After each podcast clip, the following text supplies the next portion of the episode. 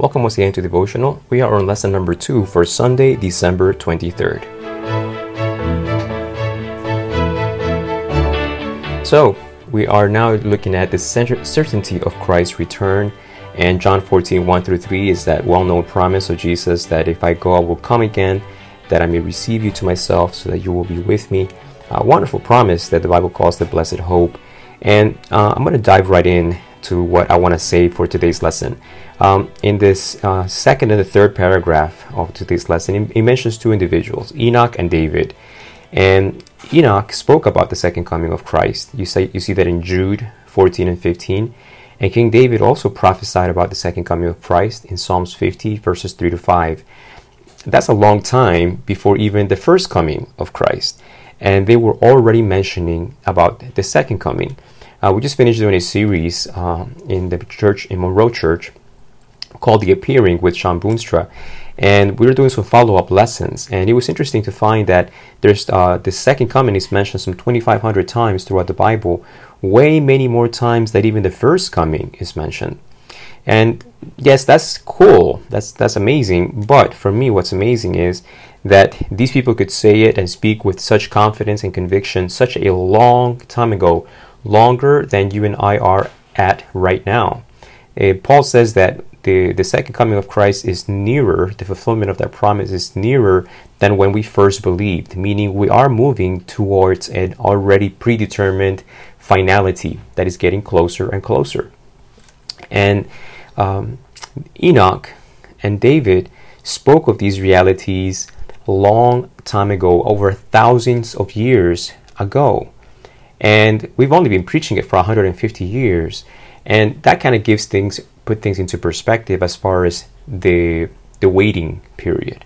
Uh, Enoch uh, was already looking at the second coming, uh, and yet the first coming hadn't happened, and it would still be several thousand years before that would take place from the time of Enoch, the first coming.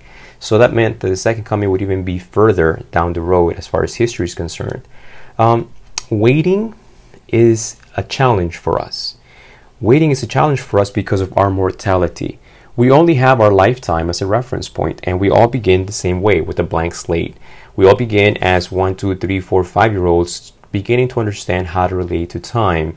And as adults, we are finally able to grasp, you know, what a year feels like and 10 years feel, feels like. And you know where I'm going with this.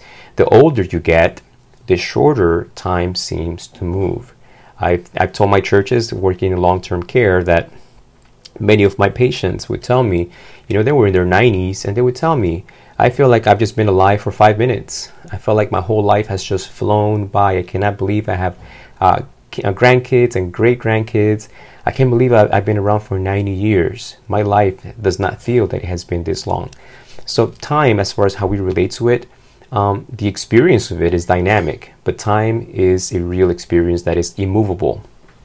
And like I said, there is a a finality toward that we're moving towards the second coming of Christ, the fulfillment fulfilling of that promise. Enoch and David were able to sustain their convictions uh, of what they were prophesying and preaching, and it was a, a real uh, life transforming reality for them. The question is how? How were they able to do this? Um, I'm going to try to p- put this in context because they were not the only ones. In Hebrews chapter 11, uh, we're going to read in verse, starting in verse 37, all the way through verse 40. This is the concluding chapter of uh, individuals that have obtained uh, grace through faith uh, from God. And in verse 37, it says that they were stoned, they were sawn in two, they were tempted, they were put to death with the sword. They went about in sheepskins, in goatskins, being destitute, afflicted, ill treated, men of whom the world was not worthy, wandering in deserts and mountains and caves and holes in the ground. 39. And all of these, all of these individuals referenced here, having gained approval through their faith, did not receive what God had promised because God had provided something better, better for us. God had provided something better for us, so that apart from us, they would not be made perfect. And Paul is simply speaking about the day of the resurrection, when we've already talked about this immortal uh, puts on immortality and this corruptible puts on incorruption. That perfect, that better resurrection God doesn't do have all of us experience that at the same time. Yet all of these individuals lived centuries, millennia before you and I today, and yet they could look forward to that second coming and not waver even though it seemed to delay. Delay longer than their lifetime. I've told my churches this that this may help us live with such a conviction and thrive and not let it wane even though time seems to move on just like before. You and I will not have to wait. If you're in your 40s, like I'm 46, I'm not going to have to wait more than another 40, 50 years for Jesus before I get to experience the second coming of Christ. And if you're in your 80s, you probably won't have to wait more than 10 to 15, maybe 20 years max before you get to experience the second coming of Christ. And if you understand what I'm trying to say, um, you understand what I'm trying to say. You will die. And the moment you and I die, we stop experiencing time. Um, time continues, but you, our experience, we're no longer here. We are, as the Bible calls it, asleep. And the next thing we know, which in our experience will be a fraction of a second, is as, as our brain dies and our, our bodies just, as we die, period, the next thing you and I will experience is all the realities we speak of by faith right now. We have no clue what that will look like. We have no idea what that will sound like. Uh, just a, uh, two days ago, I was praying with my sister uh, Jane Gibbs. Her brother Joe is in hospice right now. And my heart goes out. My eyes uh, welled with tears as I prayed with her, asking God to comfort her, comfort, comfort her, comfort Joe and the family, but at the same time praising Him that this is not the last thing we get to experience with our loved ones, but that we have a hope, a living hope in something better, the better resurrection. And with all of that, I began to think of what Joe will experience the moment he stops breathing and he dies. As far as he's concerned, 2018, December 2018, is the last uh, experience of time he will have on this sin cursed earth. The next thing he will experience is being awakened by a voice, a voice that for centuries, for millennia, we have been yearning to hear with our own ears in a literal way. His eyes will get to see what we have been for 150 years preaching will take place. His eyes will see the glory of all the angels, these beings, the glory of Christ, the glory of the Father, and the saints being resurrected. We cannot, I mean, I've seen the paintings, you know, Nathan Greene does a great job, but they're static and they're for, the, for many times more symbolic than anything.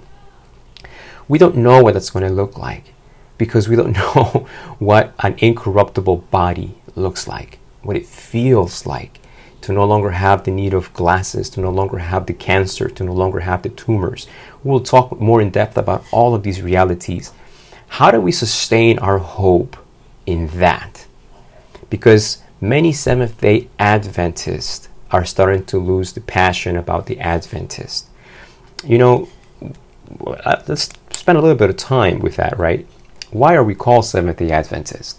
We are called Seventh day Adventists because we are um, identifying ourselves with the two landmarks of human history. Our, the Sabbath, the seventh day Sabbath, points to us to Genesis chapter 1 and 2. The world, this world before sin. This world before sin and the curse entered. Because that's where Sabbath came in, right? And after six days of creation, the Lord blessed the seventh day and made it holy sanctified it, uh, set it apart for our connection with Him. That was before sin. So we are seventh day, looking back at that. Adventist, pointing forward to when that is restored.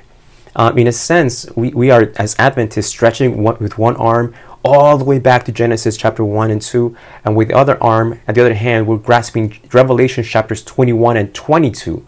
The last two chapters of the Bible highlight the earth restored to where what it what used to be, what God had originally created it to be, with us in it. So Seventh Day Adventist is a comprehensive view of the gospel of how God created a perfect world. We're not there yet, but we will be. That's what your name, the name that you've embraced, the name that I've embraced, that pastor of the Seventh Day Adventist Church means. Powerful. I love it. Great wisdom. And God answered the prayers of our pioneers as they were trying to think of what to, how to identify ourselves and distinguish ourselves from the various other denominations. So how? How can you and I endure? Because Paul says that these individuals were not just waiting watching television, they were waiting while being ridiculed, experiencing persecution, hardships, and danger danger of losing their lives. You know, I wrote that down and I realized if you and I were under those experiences, it's easy to desire the second coming.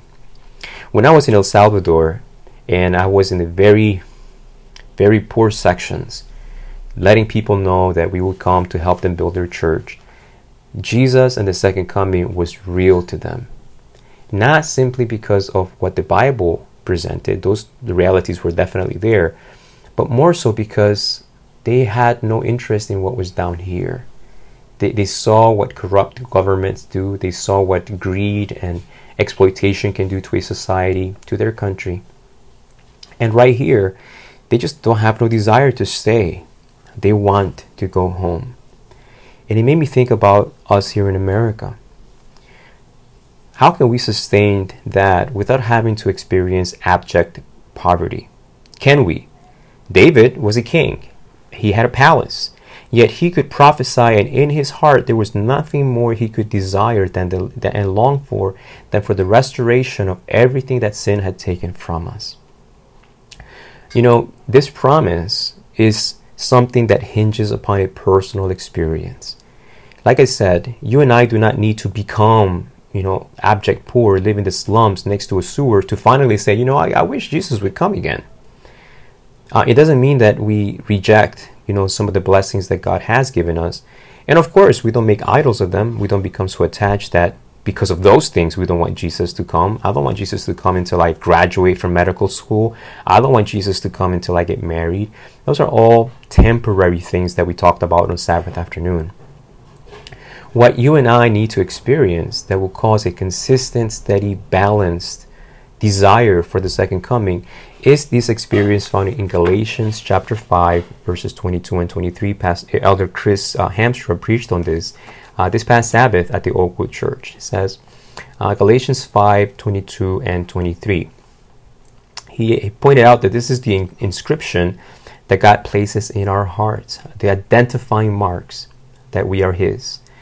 But the fruit of the Spirit is love, joy, peace, patience, kindness, goodness, faithfulness, gentleness, self control. The fruit of the Spirit is love, joy, peace, patience, kindness, goodness, faithfulness, gentleness, self control. This this experience, the fruit of the Spirit, is what makes me uncomfortable on planet Earth. I begin to recognize a, a, growing separation, a growing chasm between myself and society. Society is on a continual decay as far as expansion and depth of experiencing the very opposite you know the, the, we read read this er, in uh, previous verses in the same chapter verse 19 that the deeds of the flesh are evident immorality impurity sensuality idolatry sorceries enmity strife jealousy outbursts of anger disputes dissensions factions envying drunkenness carousing etc etc etc that becomes the norm more and more in our society but inwardly love joy, peace, patience, goodness, faithfulness, gentleness, self control. I become incompatible with this sin cursed world and I sense it. Whether I am in the suburbs or whether I am in jail, whether I am in a comfortable place with a job that, that provides for my family, or whether I am in the slums of some part of the world. So, this desire for the second coming of Christ hinges upon me sensing, sensing an incompatibility with the entertainment of this world, the philosophies and the worldviews presented by the music and the, the many forms of uh, media that is constantly seeking to bombard and invade our thoughts.